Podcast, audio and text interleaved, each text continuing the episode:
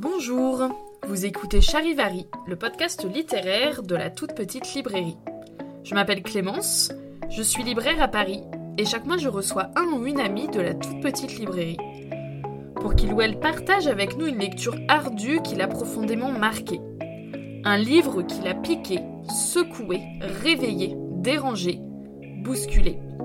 Arrivé depuis peu dans le monde merveilleux des rentrées littéraires, je me suis rapidement rendu compte que mes clients étaient demandeurs de bons romans, mais pouvaient vite être rebutés par le style, la couverture, le sujet, bref, des bouquins pouvant sembler enquiquinants, offensants ou cafardeux. Je fais le pari aujourd'hui de vous faire changer d'avis et de vous montrer que ces œuvres vous permettront d'approfondir votre compréhension du monde et des êtres, d'apercevoir la beauté dans le chaos, dans l'humain. Prêt? Alors ensemble, partons à la rencontre de ces œuvres grâce à ceux qui font vivre la toute petite librairie. Cette île Bruce nous a transformés en chiens. Toi qui avais choisi le prénom d'un super-héros, Bruce Wayne, m'avais-tu expliqué en sautillant sur place comme si tu avais des ressorts aux pieds. Bruce Wayne, l'homme chauve-souris parce que tu aimais les chauves-souris. Enfin, c'est ce que tu disais, car moi je ne t'ai jamais vu aimer autre chose que fumer et dominer les autres. Cette île a fait de moi un assassin. Tu te souviens, tu me disais pas de pitié, mot. Et regarde, Bruce, je n'en ai pas eu pour toi ce matin. J'ai glissé l'arme dans mon sac, et j'ai pensé à tout ce que ce sac contenait de ma vie d'avant, de ma vie quand je vivais dans une maison en briques rectangulaires et un peu rose, quand la nuit était pour les chiens, les roussettes, les voleurs, et que moi je n'étais pas encore un chien, un voleur, un assassin, mais juste un garçon, avec un œil vert et un œil noir. J'ai pensé que cette arme lourde et noire côtoyait mon livre, le foulard de Marie. J'imaginais que ce pistolet noir était peut-être collé à sa carte d'identité, peut-être même que le bout du flingue avec lequel j'ai tué était pointé sur la photo de Marie en haut à droite de sa carte. Je me suis dit que, si maintenant je plongeais ma tête dans mon sac, comme j'aime à le faire, parce que j'imagine que les choses d'avant ont une odeur, et que cette odeur, contrairement aux hommes et aux chiens, est éternelle, parce que parfois il ne me reste que ce bobard d'odeur éternelle pour m'empêcher de devenir fou, je me suis dit que, si maintenant je plongeais ma tête dans le sac, il n'y aurait que la poudre, le fer, le sang, et que voilà, c'était ça ma vie maintenant.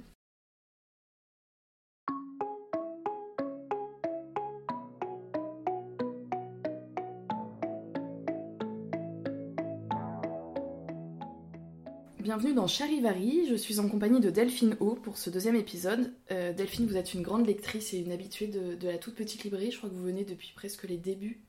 Euh, nous, on a emménagé dans le quartier il y a deux ans et demi quasiment, donc euh, et effectivement, j'ai tout de suite repéré la librairie comme étant la librairie de quartier.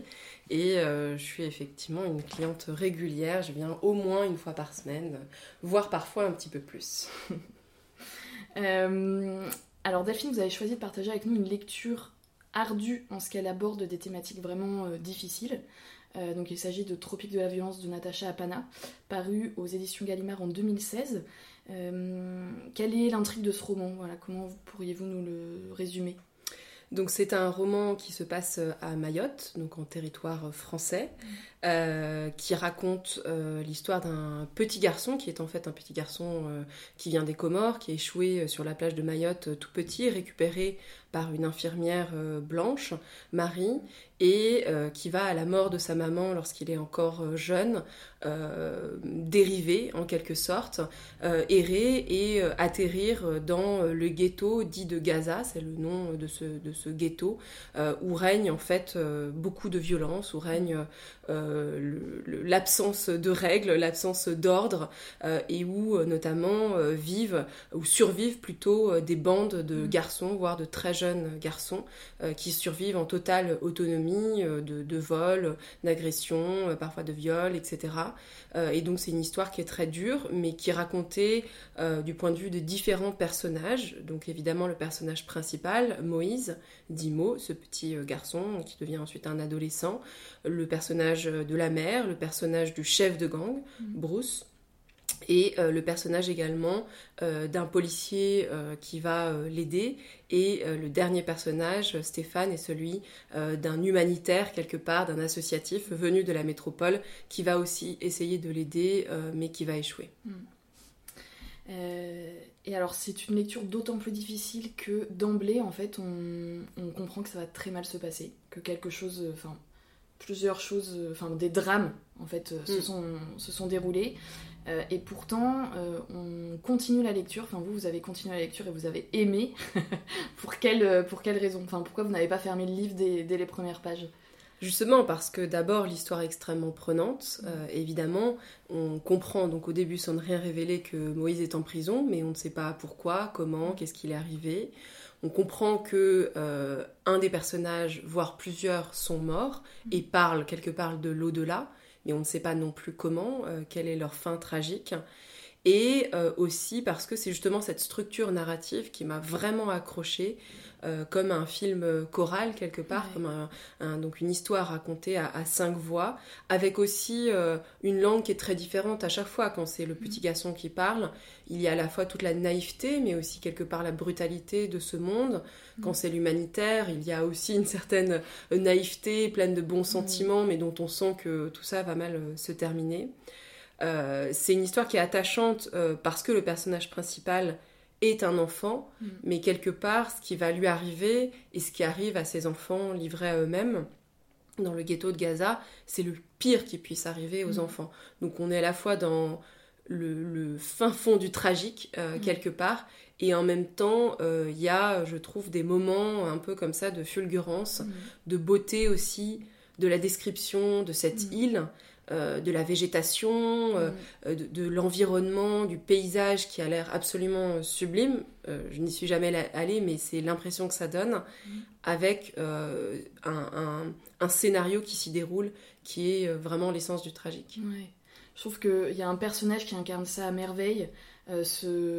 cette opposition entre la beauté incroyable de cette île et la, tragédie qui s'y déroule, c'est justement cet humanitaire dont vous parlez, Stéphane, qui arrive, un jeune humanitaire plein, c'est ça, il a envie de d'aider, il, est subjugué par, euh, par la beauté de ce lagon et, euh, en fait, euh, malheureusement, bah, il va être confronté à la violence et il va pas pouvoir, va pas pouvoir y faire face en fait, il va abandonner.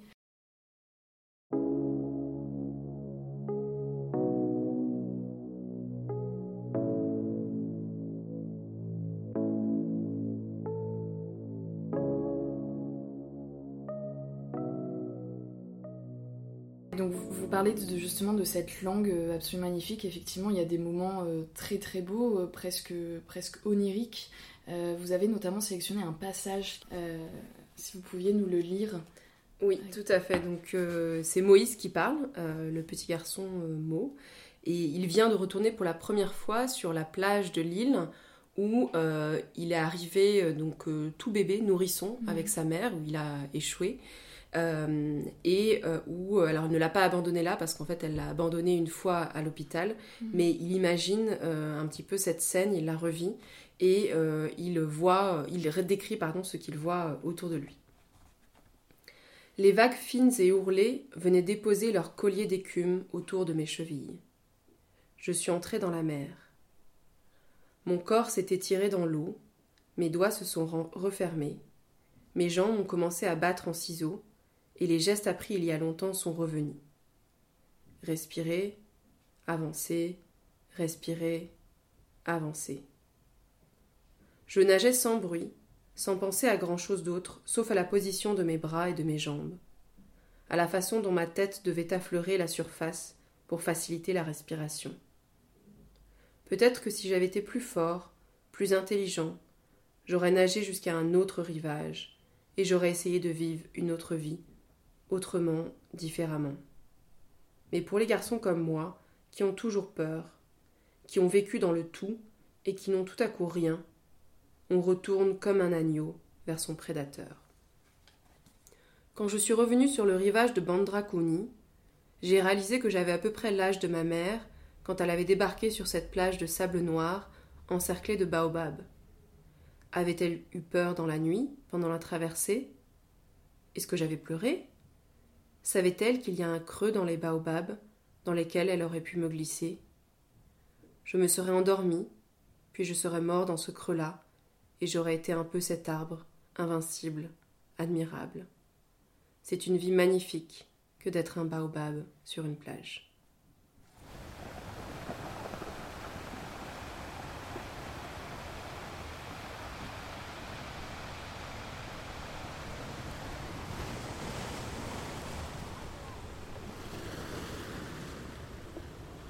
Je trouve que ce, ce, passage en fait montre bien à la fois la, tragédie, enfin, c'est une c'est un vrai roman de enfin, tragédie mm. moderne.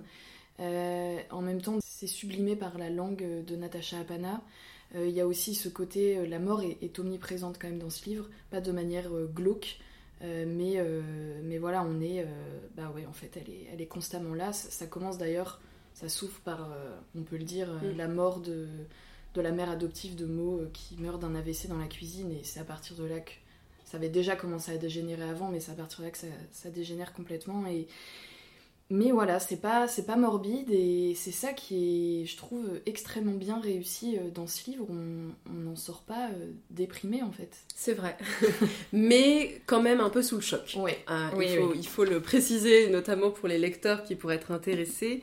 C'est pas un livre euh, qui laisse évidemment indifférent. Mm. Et vous avez raison, la mort, elle est partout. Et on sent que là-bas à Mayotte, la mort est potentiellement partout. Euh, il y a aussi un, passage dont je me souviens euh, où le policier euh, décrit, je crois que c'est le policier ou je sais plus si c'est l'humanitaire, qui décrit cette scène d'une collision, d'un accident de la route en fait, et notamment un des deux protagonistes est, un père avec sa petite fille sur une mobilette ou une mm. moto, je crois, et en fait la petite fille tombe de la moto ou de la mobilette et le père continue. Mm.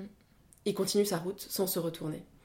Et en fait, il explique euh, que euh, au final, euh, la petite fille n'avait pas de papier, le père mm. n'avait pas de papier, et puis de toute façon, il n'y avait pas d'espérance, il n'y mm. avait pas de futur sur cette île. Donc c'est immensément tragique. la mort fait partie du quotidien, et en même temps, comme vous dites, elle n'est pas glauque, elle n'est pas morbide. Parfois, elle est sublimée, comme mm. à travers deux des personnages qui sont morts, qui nous parlent d'un au-delà quelque part, ou, ou d'un en-deçà, puisque on a l'impression que la mère parle des des tréfonds de la mer, pour le coup, MER. Euh, mais euh, c'est pas un livre qui est euh, effectivement déprimant, mais c'est plutôt un livre coup de poing. Ouais. ouais.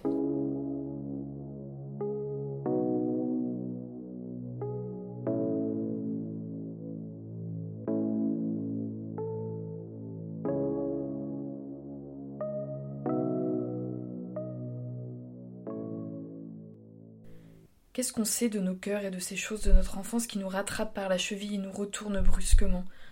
Je pense au bébé à l'œil vert et à la façon dont sa mère, cette jeune femme qui avait l'air d'un enfant elle-même, l'avait bandé. Qu'est-ce que je sais du cœur de Moïse? Qu'est-ce que je sais de ces choses invisibles et puissantes qui lui enserrent la cheville? Il faut me croire, de là où je vous parle, les mensonges ne servent à rien. Je n'ai pas senti l'artère éclater dans mon cerveau, je n'ai pas senti le dernier spasme de mon cœur.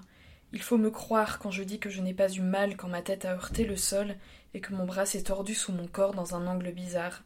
Il faut me croire quand je dis que je suis restée debout à côté de moi-même et que le pire est à venir.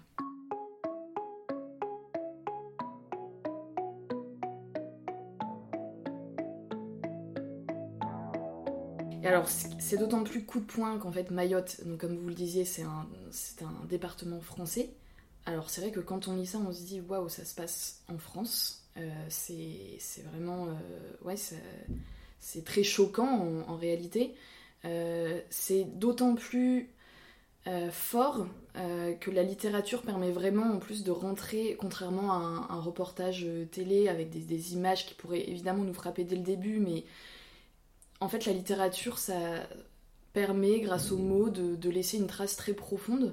Euh, en plus, comme cette narration, vous le disiez, est extrêmement bien réalisée, on passe d'un personnage à un autre, on rentre dans la tête de chacun des protagonistes. Donc c'est quand même, euh, très très fort.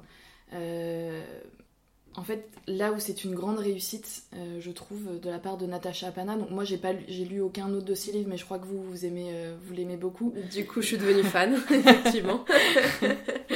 mais je trouve qu'en fait, elle, c'est là où on peut dire euh, d'elle que c'est une grande romancière.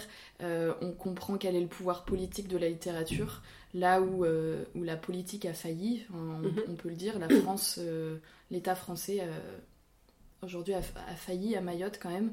et ben la littérature prend, je sais pas si elle prend la suite, en tout cas elle permet de donner la parole à chacun de ces personnages qui incarnent chacun une réalité de cette île, leur donne la parole et leur permet réellement de, de, s'exprimer et, d'imprimer chez nous voilà, quelque chose, on, il, laisse une marque chez nous. Oui, effectivement, j'étais allée écouter Natacha Apana il y a quelques mois, et il se trouve qu'elle est journaliste de mm. formation. Et donc on retrouve quelque part la précision de l'enquête, de l'investigation, de la description mm. des lieux, euh, elle avait raconté qu'elle-même a été en immersion en fait à Mayotte euh, et qu'elle allait tous les jours euh, quelque part traîner en fait mm. dans le ghetto de Gaza, parler avec les enfants. Elle s'est vraiment encore une fois immergée dans ce milieu-là, donc on sent que il y a une vérité, mm. on est très proche de la réalité et en même temps on n'est effectivement pas dans un reportage où il aurait suffi que ce soit un reportage écrit ou, télévisuel, de décrire quelque part l'horreur de la situation mais on est dans une fiction, donc il y a une histoire, euh, il y a une sublimation aussi des relations entre les personnages qui sont extrêmement fortes, même la relation entre le chef de gang, Bruce, et Mo, euh, le, garçon qu'il va martyriser, il y a une forme d'amour entre eux, euh, au-delà de, la haine et de l'envie, de la frustration, du désespoir, etc. Mm. Et effectivement, je trouve que la littérature ici, elle permet à la fois de nous alerter, de nous intéresser mm un lieu qu'on ne connaît pas bien, euh, de nous intéresser à une situation qui est difficile euh, par essence, et en même temps de manière extrêmement subtile, et en même temps elle nous emporte quand même, parce que le récit nous emporte, parce que ces cinq personnages, ils nous emportent, mm. ils nous laissent euh, sur le carreau, entre guillemets, mais sans, sans goût amer ou sans... Mm. impression de désespoir qu'on mm. peut avoir après avoir regardé un reportage à la télé. Oui, tout à fait le récit est vraiment haletant. Enfin, on est happé, euh, on est happé par le par la plume de Natasha Apana et puis par le par ce qui se passe en fait. C'est presque une sorte de thriller aussi euh, qui se déroule sous nos yeux. On sait que ça va mal se terminer, on sait pas pourquoi, enfin, on sait pas tout ce qui s'est passé, mais on le saura à la fin. Et on ne sait pas qui joue quel rôle euh, dans ces cinq personnages, à quel moment ils vont intervenir. Mm, mm. Et, et, ce qu'on a en plus évidemment par rapport à une écriture journalistique, c'est cette écriture très, très poétique, mm. euh, cette écriture aussi de, effectivement, de la végétation, de la nature, de l'environnement euh, de l'île, parfois presque un peu euh, fantasmagorique, comme cette scène qu'on a lue tout à l'heure, où il rentre dans l'eau, on imagine mm. sous les étoiles, mais dans la noirceur de la nuit, sur cette plage de sable noir, et il a parfois, le personnage principal, quelques scènes comme ça qui sont presque du domaine du rêve en fait. Euh, et d'ailleurs souvent lui aussi il rêve mm. et parfois il a aussi des hallucinations, parfois euh, d'autres euh, personnages en ont sous l'effet mm. potentiellement, possiblement de, drogue. Mm. Et tout cela ça donne vraiment pour moi la, touche et l'empreinte de la littérature, de la fiction, tout en nous informant et en nous interrogeant sur ce qui se passe là-bas. Et hum, alors, ce qui est très réussi aussi, c'est donc ces cinq personnages euh, qui nous sont donnés à voir euh, sont tous très attachants. Euh, ils sont, enfin même même Bruce qui est donc ce, chef de gang qui est très qui est très très violent. Même lui est très attachant. Il y a des moments où en fait on comprend aussi. On comprend pourquoi il en est venu là. On comprend pourquoi il est dans cet engrenage on a ce moment où il s'adresse à, à Mo depuis. Il est mort en fait, mm. et il s'adresse à Mo et, euh, et lui dit Mais. Euh, enfin, moi, ce, moment m'a beaucoup frappé parce qu'il dit Mais en fait, euh, moi aussi, j'aurais aimé connaître cette vie où. Tu manges des céréales, voilà, il a jamais mangé de céréales de sa vie, et en fait rien que ça, ça, ça montre mais cette, cette misère sociale et ce, voilà, cette tragédie. et, et, là où c'est très réussi aussi, c'est qu'en fait tout est. C'est la façon dont c'est construit cette narration. Donc chacun de ces personnages a la parole à un moment donné. C'est les enfants qui sont au centre. Il y a trois adultes, deux enfants, et mhm. pourtant les trois adultes sont vraiment en retrait. Euh, ça permet d'autant plus de souligner euh, la faillite, euh, l'impuissance des adultes, de la politique. De... En fait, les trois adultes ne sont pas les acteurs principaux. Ils essayent d'influer sur le cours du destin mm. De ces enfants-là et des mm. autres enfants qui, font partie du livre et qui sont livrés à eux-mêmes dans ces gangs empreints d'une très grande violence, chacun à leur manière, la mère, le policier, mm. l'humanitaire. Et il faut dire que d'une certaine manière, ils échouent tous, malgré leurs bonnes intentions. et malgré des méthodes de faire au final assez différentes. Alors il n'y a pas pour autant, j'ai l'impression, de fatalisme ou de mm. déterminisme.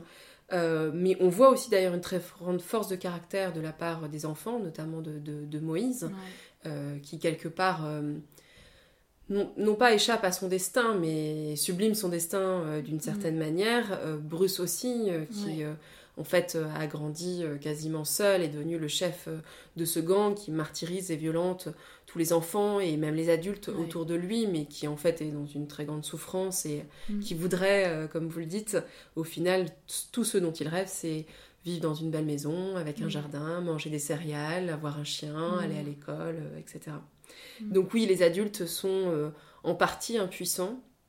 ils essayent chacun de jouer leur rôle, mais ce sont les enfants vraiment qui tiennent les, rênes de leur propre destin. Ouais, ouais.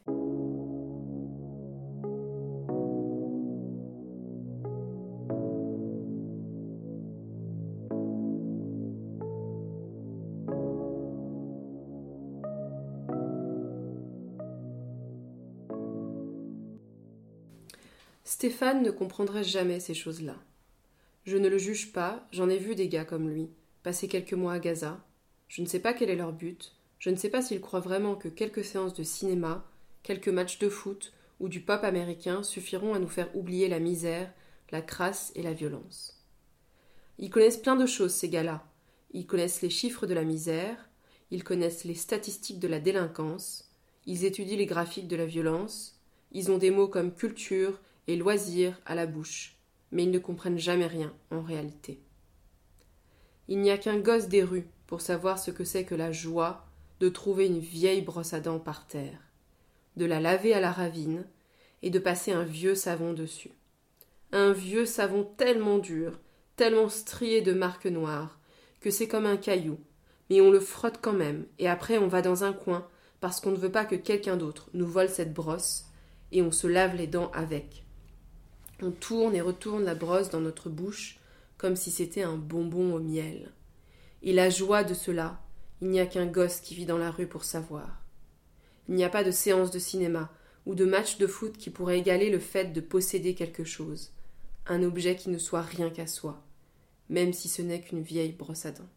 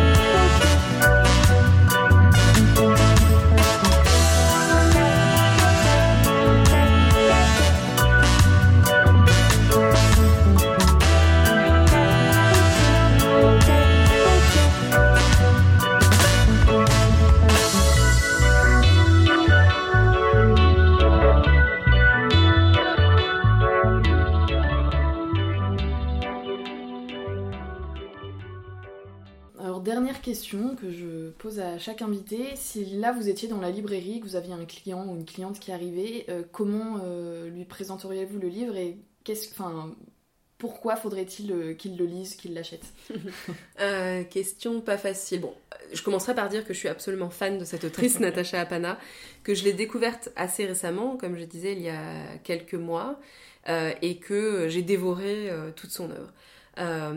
c'est une autrice qui parle toujours euh, soit d'histoires qui ont été vécues, soit de géographie mm. qu'on ne connaît pas forcément. Donc elle-même, elle est de l'île Maurice, elle a beaucoup écrit sur l'océan Indien, en tout cas beaucoup de, d'histoires qui se situent dans l'océan Indien. Donc déjà, la première chose qui pourrait intéresser, c'est de découvrir une partie du monde qu'on ne connaît pas très bien, une culture qu'on ne connaît pas très bien, une histoire qu'on ne connaît pas très bien tout en précisant qu'ici, même si on se situe dans l'océan Indien, on se situe en territoire français. Euh, et donc il y a un lien euh, fort avec euh, qui nous sommes et mm. ce que nous faisons aujourd'hui.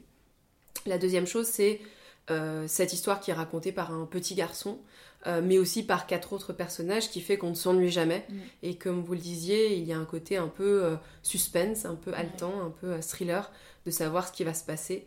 Donc on sait qu'il est en prison, mais on ne sait pas pourquoi, comment. Euh, et on sait qu'un autre ou deux autres personnages sont morts, mais on ne sait pas pourquoi et comment. Et puis euh, bah, la troisième euh, raison pour laquelle je recommanderais de le lire, c'est que vraiment, encore une fois, c'est une langue qui est magnifique, qui n'est pas trop sophistiquée ou empoulée ou trop travaillée, même si j'ai entendu Natacha Apana raconter à quel point elle retravaillait ses textes, mais ça ne se sent pas au final. Euh, c'est, ça se dévore euh, d'une traite, vraiment, euh, ça se lit très facilement. Tous ces romans se lisent extrêmement facilement, sont assez souvent d'ailleurs à la première personne ou, mm. ou, en tout cas avec un personnage central d'enfant. Et on rentre dans cette langue hyper facilement, on est happé par elle, on est parfois un peu subjugué et on a vraiment envie de savoir ce qui va se passer à la fin. Et en même temps, on est touché on est vraiment sincèrement euh, profondément touché par euh, le destin de ces mm. personnages. Ouais. Merci. moi, je rajouterais euh, deux raisons, parce que vraiment, je vous, encourage réellement à, lire ce livre. C'est une expérience de lecture en soi, en fait, pour toutes les raisons que vous avez décrites, mm-hmm. mais voilà, c'est vraiment une expérience de lecture. Et puis, il y a une fin absolument sublime, incroyable. C'est vrai. il faut lire ce livre, même ne serait-ce que pour, que pour la fin. Voilà, merci beaucoup Delphine. Merci